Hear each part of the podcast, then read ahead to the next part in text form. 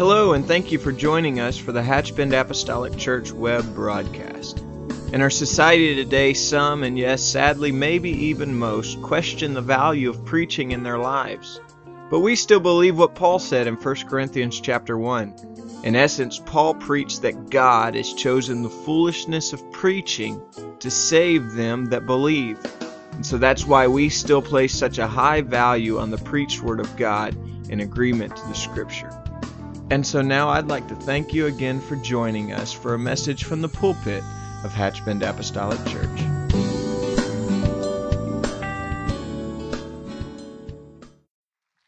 Can we do that for the Lord? Let's let's clap our hands and give him praise. He's worthy. He's worthy. I love you, Jesus. I love you, Jesus. Blessed be the name of the Lord. You may be seated this morning. Thank you for standing. We serve a great God. Amen. We're going to start this morning in the book of Revelation, chapter 7. We'll be reading verses 13 through 14. And while you're finding that, I just want to say how thankful I am to be in God's house this morning with you. You are you, you uh, us alone. We don't make it work. God has to be here. But if you were not here, it would not be it would not be pleasant as it is now.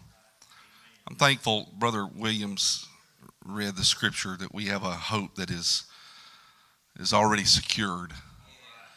I want to spend eternity with him. But I'm thankful for the hope that I can spend eternity with you. I'm, I'm thankful for this church. I love this church, and I love each and every one of you, and I want you to know that from the bottom of my heart.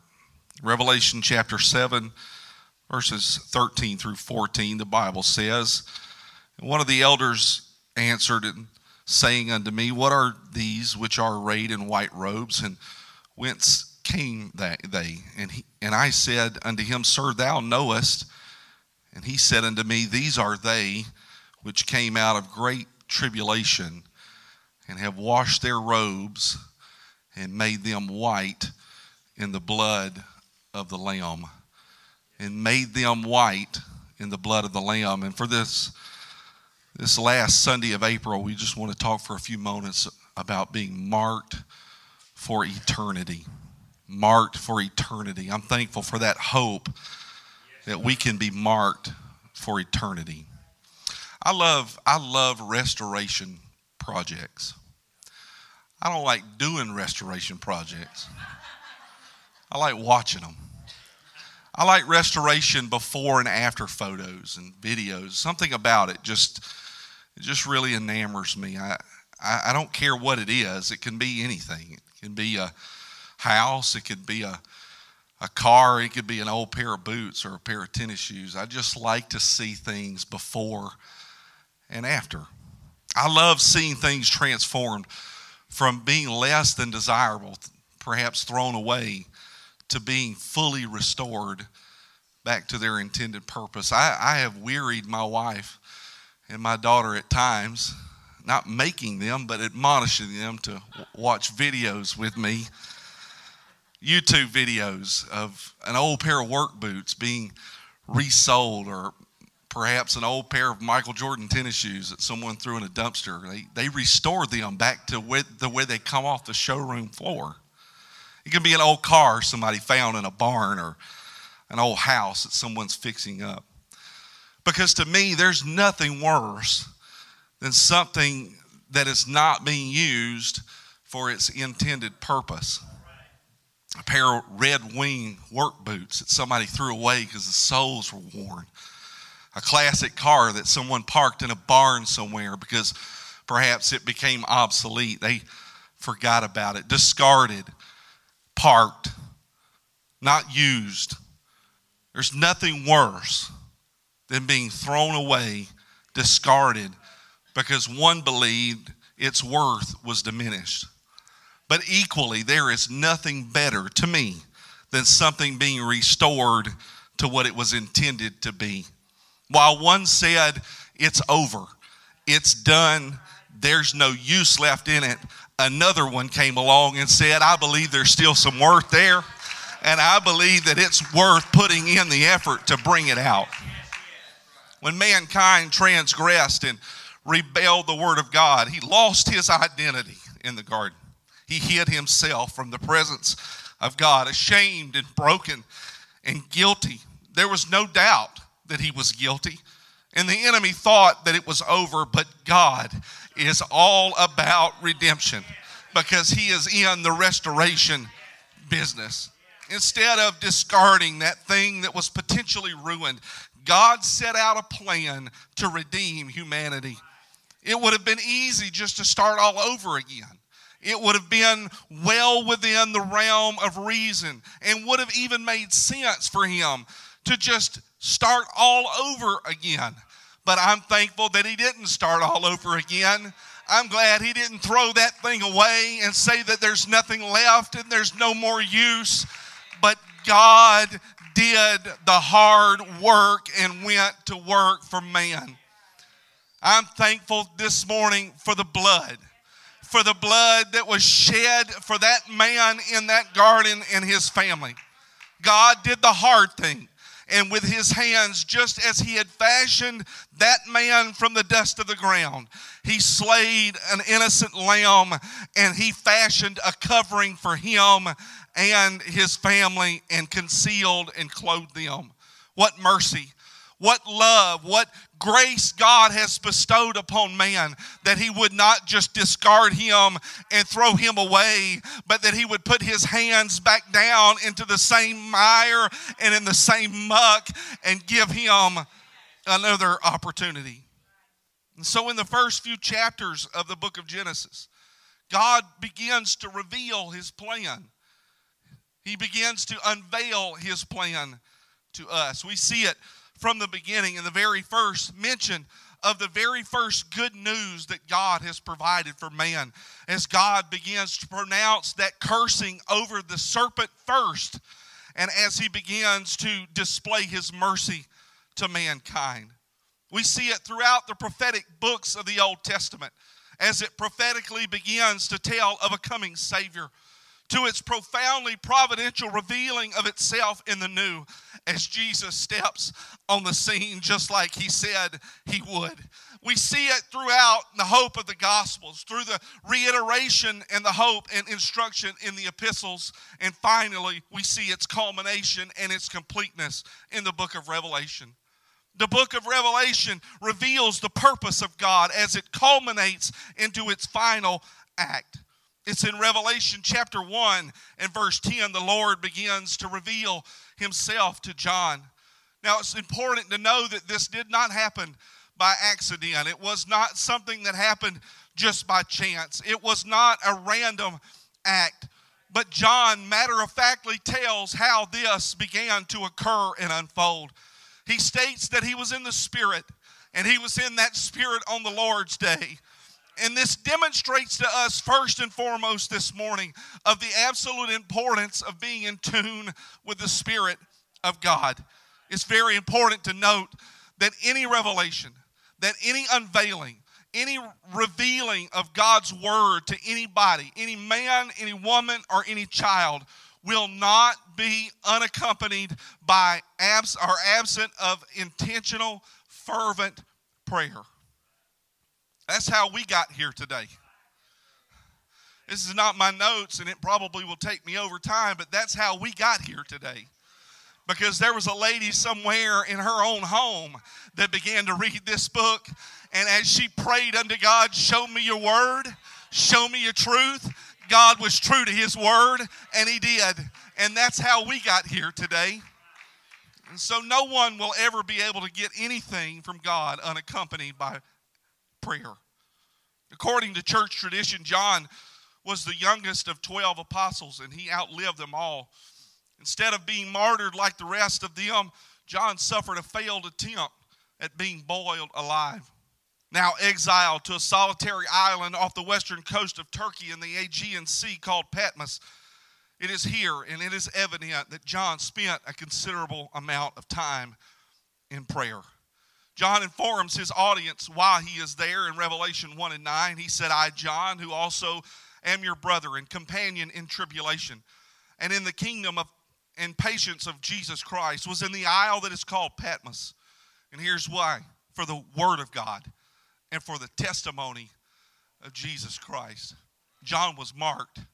John had a mark on him, but John was marked for all the right reasons. In addition to informing the audience about his whereabouts, in addition to giving them a revelation of his circumstances, John also enlightened them regarding the intended purpose of his book and of his writing.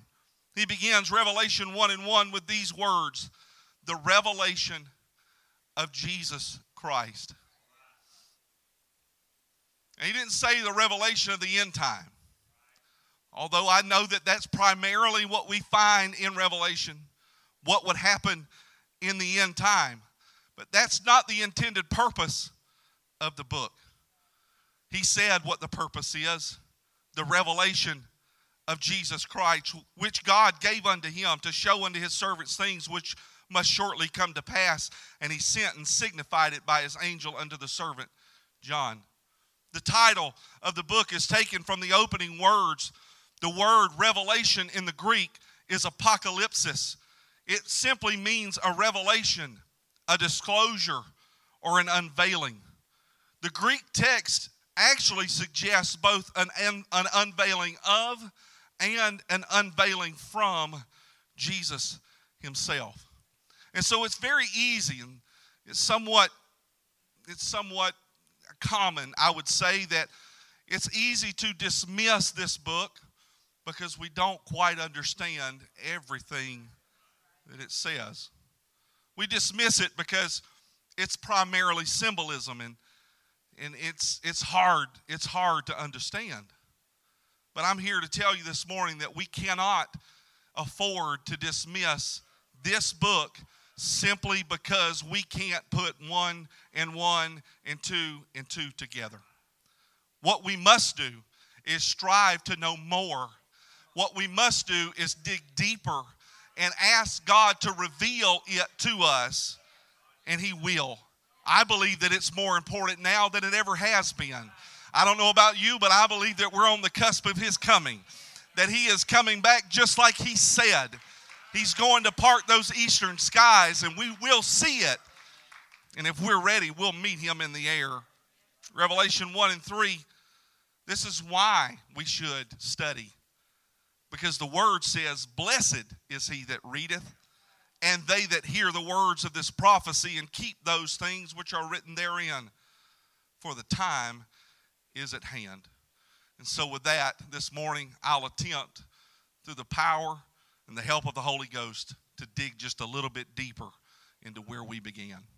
The events of Revelation chapter 7, verses 9 through 17, warrant a deeper observation and a look into what John is telling us here. While nearly everything in the book of Revelation is counted, John describes here a massive group of people that simply cannot be. A group of people described as being from every nation, from every tongue and from every tribe of the earth. It was not an exclusive group. It was not just a group of North Americans. It was not totally comprised of only South Americans. It was not Germany. It was not France. It was not one European country. But the Bible says that they were from every corner of the world. Now, it's very interesting to note that many aspects made them different.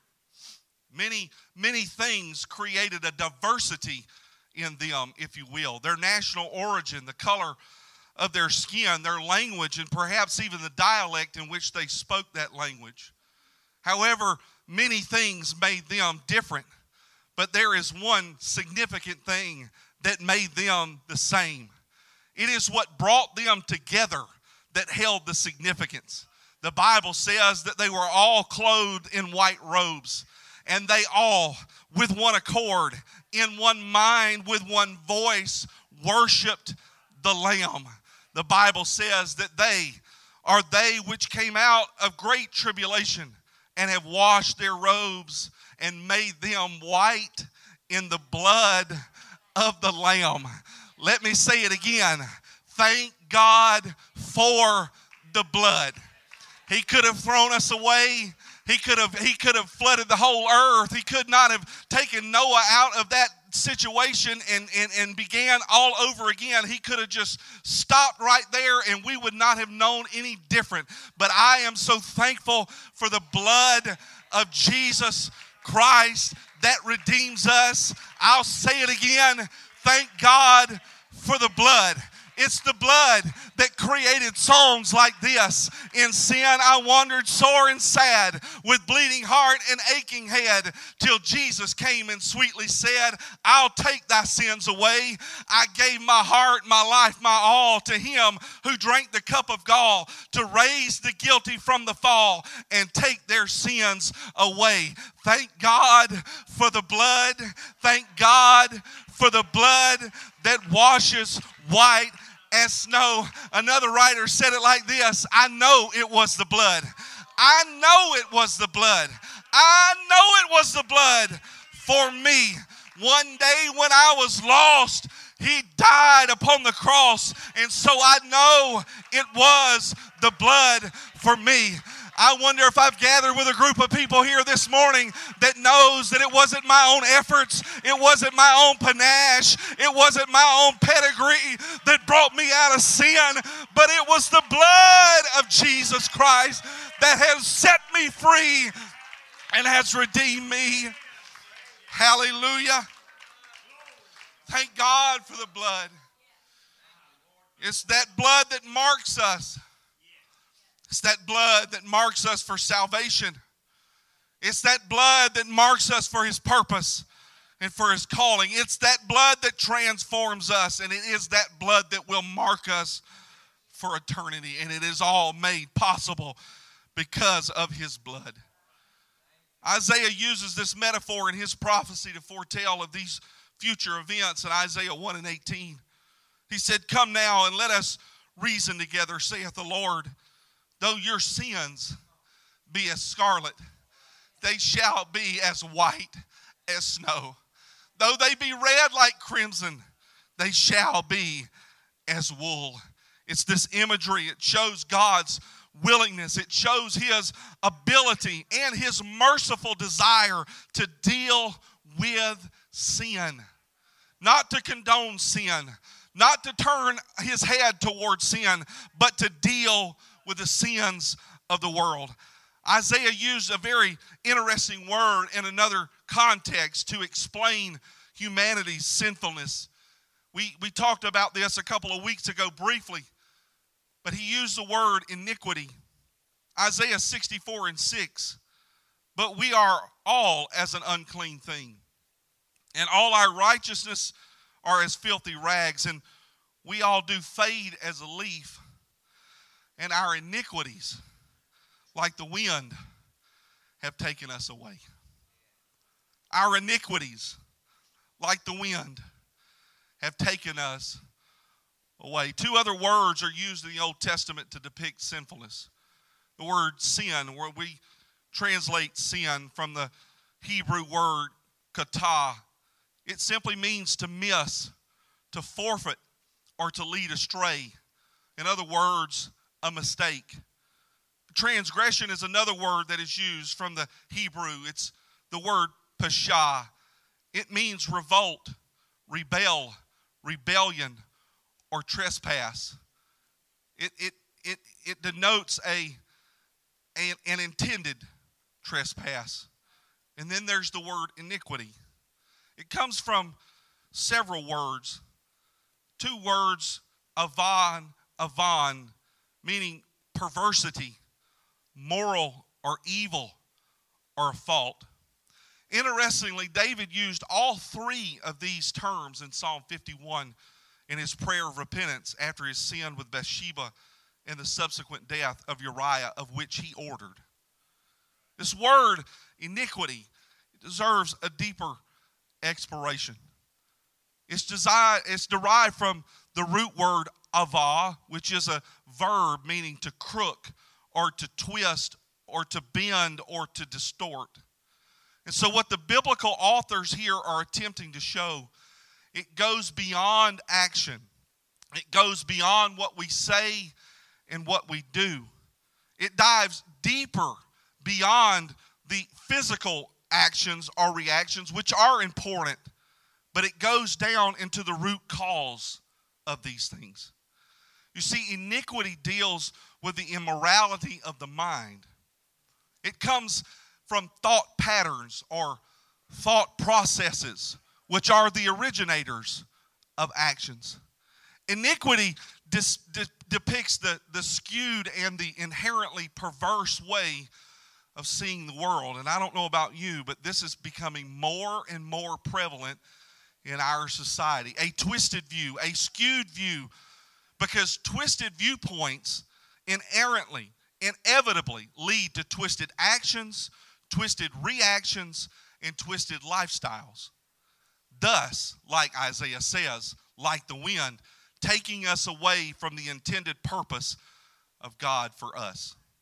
However, although we have been taken away, quote unquote, or taken out of our purpose by our iniquities, there is something, and I've already said it, that can wash us clean and take us back into rightful place and into a rightful rep, uh, relationship with God. It, it is something that will put us back into right relationship with God, the right relationship that He initially intended us to be in. It's His blood. It's blood that has been shed on Calvary. It is His blood that is here today and that is available. It is His blood that is powerful enough to cleanse us absolutely once and for all absolutely from sin, and it is His blood that is absolutely necessary in order to do so. The culminating demonstration and the prophetic fulfillment is shown here in chapter 7 of the book of Revelation. As those who have come out of great tribulation are arrayed in white robes made possible by the blood of the Lamb. It's His blood that transforms us. It's His blood. Not only does it cleanse us from the outside, but His blood has the power to cleanse us from the inside out. Clothing humanity in white symbolizes how God has wiped away the stain entirely through the blood of the Lamb. Yes, initial salvation is absolutely correct. And yes, we do improve in our holiness while we give ourselves through sanctification and the sanctification process. But this process only happens, it only occurs as we cooperate with the Spirit and the grace of God. That is why Paul said in Romans 12, 1 through 2, I beseech you, therefore, brethren, by the mercies of God, that you present your bodies a living sacrifice, holy. That means separated, acceptable unto God, which is your reasonable service. And be not conformed to this world, but be ye transformed by the renewing of your mind, that ye may prove what is that good and acceptable and perfect will of God. That is the complete and total transformation that God is looking for in us. This process is not only powerful enough to cleanse us from sin, but this process is also powerful enough to keep us from sin. This is God's original plan. This is God's original purpose for mankind. In the garden, it provided a safe atmosphere. In the garden, it was a safe environment. Can I say it like this? It was an innocent existence. They had no idea what was going on around them, and that's what God intended for them to be in a relationship with Him where all they knew was Him, all they lived and breathed was Him. They had the garden to themselves, but it was the relationship with God that was intended in the beginning. And so the introduction of sin, posed, hear me now, by a misguided and a twisted question, caused a separation or a wedge between God and man. But Jesus' death on the cross, his burial and his resurrection, the shedding of his innocent blood created an opportunity for individuals just like you and me, by their willingness to surrender their will to God and to his purpose to re enter right relationship to God. Can I tell you today that that is available here right now? And if you have not experienced that, I admonish you not to leave this building until you have. Because it's available. It's available. It's been made available. However, contrary to very popular beliefs and opinions, it is not automatic. There is a choice that has to be made. It all comes down to choice. Indicative of the time between the first and second coming of Jesus Christ, Matthew 20, 22, verses 1 through 14, depict a very comprehensive description. In a series of parables, Jesus tells his disciples the parable of the wedding feast, and I'll paraphrase. He says, The kingdom of heaven is likened to a father who throws a wedding party for his son. The king sends invitations through his servants, but the invited guests chose not to attend. Some of the invitees made light of the invite as if it were of no importance and then proceed to tend to other more important matters in their lives. While others treated the servants with disrespect, even going as far as committing violent crime against them. The king was angry when he heard and sent armies to destroy those that had committed such atrocities, and he burned their cities to the ground. He then sends his remaining servants to the highways. He sends them out into the hedges, and he invited as many as they could find. Jesus says that both good and bad were bidden to come, and the wedding was furnished with guests. Now, it is it goes without saying that Jesus never ever speaks an arbitrary word. There is there is no idle word that has ever been spoken from his mouth. So it's very important to identify these guests. It's, it's beneficial to clarify who we're talking about here. The parable stated the occasion for the feast was the son's wedding. So it would stand to reason that these guests were related to the son in some way or related to the wedding party. Typically, in situations like these, close family or close friends would be invited to such an event. it, it is, after all, a joyous occasion. But by the preceding chapters, if we just go back one or two, we can see that the Pharisees are outside of themselves. They're incensed, they're angry at what he's saying, so you know he's talking about them. Or in a more general sense, he's speaking about Israel in and of themselves. It's those who refused the invitation. It would be natural to surmise now that the reference to the king is Almighty God, while the reference to the Son is Jesus Himself, the only begotten of the Father. We find other examples in the New Testament that reiterates this in Matthew chapter 9, John 3, Revelation 19, and chapter 21. And so now here Jesus is indicting the Jews who refused God. They refused him and then they refused God's servants, subsequently killing them. After the king has destroyed the, these, these murderous men, and, and, and the king has sent out his servants a second time, he sends them out with different orders now. Now he's inviting all who would come. Now he has opened the door for whosoever will. Now he has given opportunity to those to come. He's, uh, he's given opportunity to both good and bad. He's given opportunity to those that some would call degenerate. He's given opportunity to those that some would call lost or what others would deem unworthy or would otherwise discard. In some cases, he's given opportunity and opened the door for those unwanted those Gentiles. In other words, He opened the door for you and for me. He opened the door for whosoever will. Jesus said there were some good and there were some bad, but otherwise they were none of the stock of Israel, and the invitation at first was not for them. And so Jesus has now opened the door for all, for whosoever will, for the outcast, for the downtrodden, for the down on their luck, for the ones that don't have a future, for the ones who are lost and dying. He's opened the door and allowed them to come. The parable made it clear the feast was not for them initially. Nonetheless, the Gentiles were invited in spite of Israel anyway. But hear me now.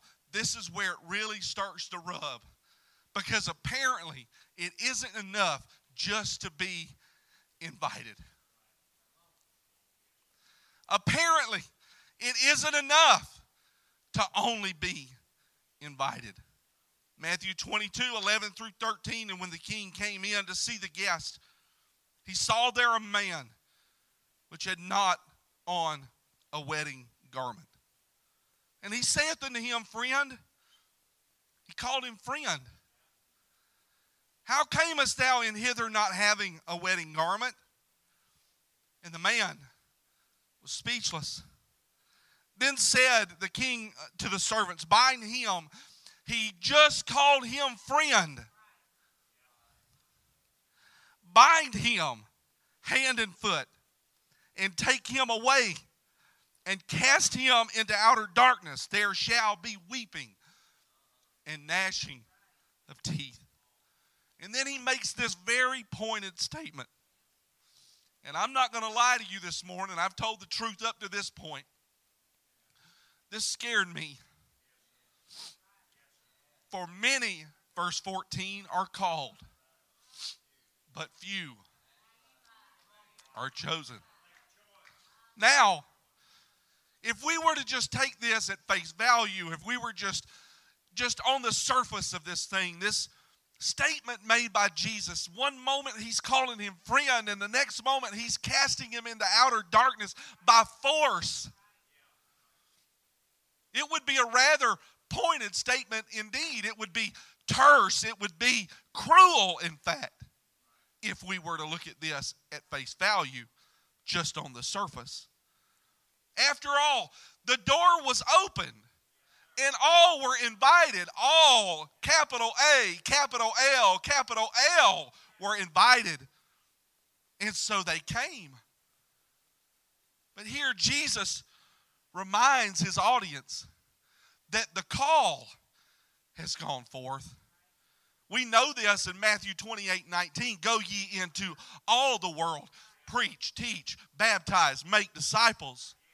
He said it in Acts 1 and 8. It has gone out into all the world. He reminds us over and over again that the call has gone forth and the invitation has been sent. But the invitation alone is not enough. And it's clear from the parable Jesus told it isn't enough to merely show up to the party. But we've got to don the wedding garment. We've got to put on the wedding garment. Two words used in verse 14 the words called and chosen. The Greek called, kletos, is an adjective meaning invited. Its root word, klesis, is a noun and invitation. The word chosen in the Greek is eklektos, which is an adjective, select by, implication. It is implicated as a favorite, but it has a root word, eklegomai. It means a verb to select, to make choice, or to choose, which is derived by two words a preposition, ek, denoting origin, which means out, from, by and away, and the word lego, meaning to lay forth. And so, this parable, with these two words, called and chosen, demonstrates the absolute impossibility of trying to attend the feast on one's own terms and one's own conditions. It will not work that way. It is not His word. He said, I've called, and now you must make the choice to put on the wedding garment. Because only those who are chosen can sit down at the intended messianic feast that will occur in the end time. Can I say it like this? Without trying to hurt any feelings. I promise you, I don't mean any guile or, or, or, I'm not trying to misrepresent anything here today, but you can show up on your own terms because the call has gone out to whosoever will, but to stay and to make it to the end, Jesus demands total reformation and transformation, and it must be on His terms because many are called noun many are called called many are called noun called but few become verb. Few become what God has called them to be. And so I can be called all day long but until I step forward and choose to become what God has called and intended for me to be it will not be enough to only be called this is why we must obey the gospel, not just hear the gospel. This is why we can't only believe, but we've got to put action and feet to our belief. It was so profoundly preached last Sunday, but we have got to be baptized in the name of Jesus Christ after we have repented of our sins. And the Bible says that we would be filled with the baptism of the Holy Ghost with the evidence of speaking in other tongues. And so we obey the gospel by giving obe- obedience to the command that was given by Peter and the rest of the apostles on the day of Pentecost in Acts 2 and verse 38 and then we allow the Spirit of God to change us and to mold us and to transform our lives into what He's called and intended for it to be.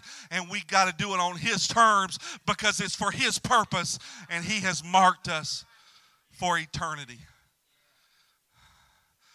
I'm, I'm coming to a close. Michelangelo is attributed with saying every block of stone has a statue inside it and it is the task of the sculptor to discover it. Michelangelo was a Renaissance sculptor and painter.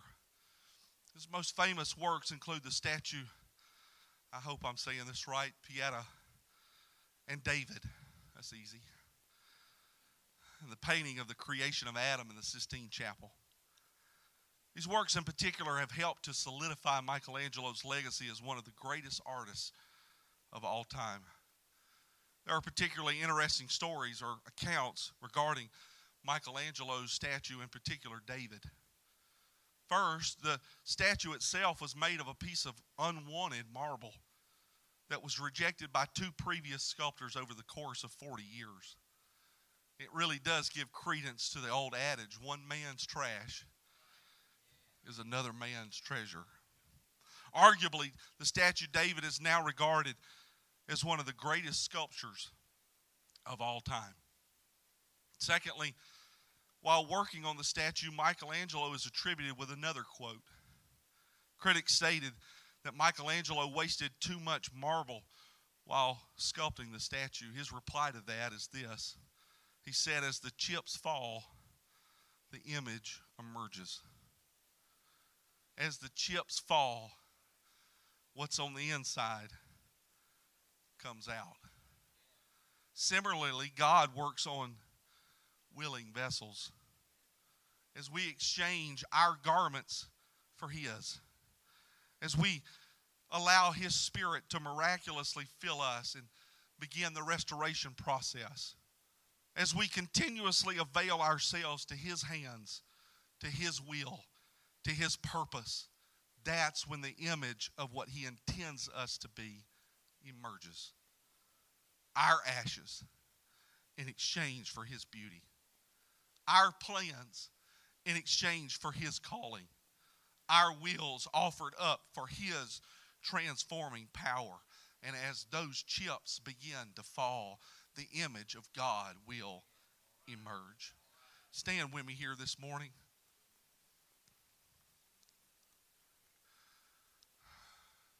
I don't know about you but I am grossly inadequate. I am unworthy to stand behind this desk and grossly unqualified. But God has called. And so I have to step forward into that calling. And so, if I can admonish someone here today, God is calling. The invitation is open, the door has been opened, but it's time for you to step in to what God has called you to be. I want to become what He wants me to be. I want to be marked for eternity.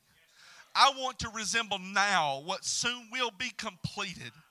And as he calls his bride home, and as we gather together in that innumerable crowd and congregation and convocation of believers, this, this, where we began this morning, is what we are called to do. The Bible says in verse 15 through 17, therefore, are they before the throne of God and serve him day and night in his temple and he that sitteth on the throne shall dwell among them. They shall hunger no more, neither thirst any more, neither shall the sun light on them, nor any heat. For the Lamb, for the Lamb which is in the midst of them, in the midst of the throne, shall feed them and shall lead them unto living fountains of waters and God shall wipe away all tears from their eyes. My friends, this morning, that is what we are marked for. That is what we are called for. That is what we are transformed for. And that is what we are intended to do for eternity. And if you want that this morning, you ought to lift your hands and you ought to lift your voice to heaven and you ought to ask God to touch your mind and your heart to make us willing vessels unto his hands to do, God, what you've called us to do and to be what you've called us to be. Come on, would you lift your hands and your voices? And let's pray. Lord, we love you. God, we thank you for your presence, Lord. We thank you for your word. We thank you, Lord, for your promises, God. And we thank you, Lord, more than anything, God, for your cleansing power and your blood. Wash us now, cleanse us now, make us whole, renew us, and restore. God, set our feet on solid ground and help us to walk after your purpose and your will and your desire for us, oh God in Jesus' name. In Jesus' name. Come on, clap your hands to the Lord and thank Him for His mercy and His grace. We love you, Jesus. We love you,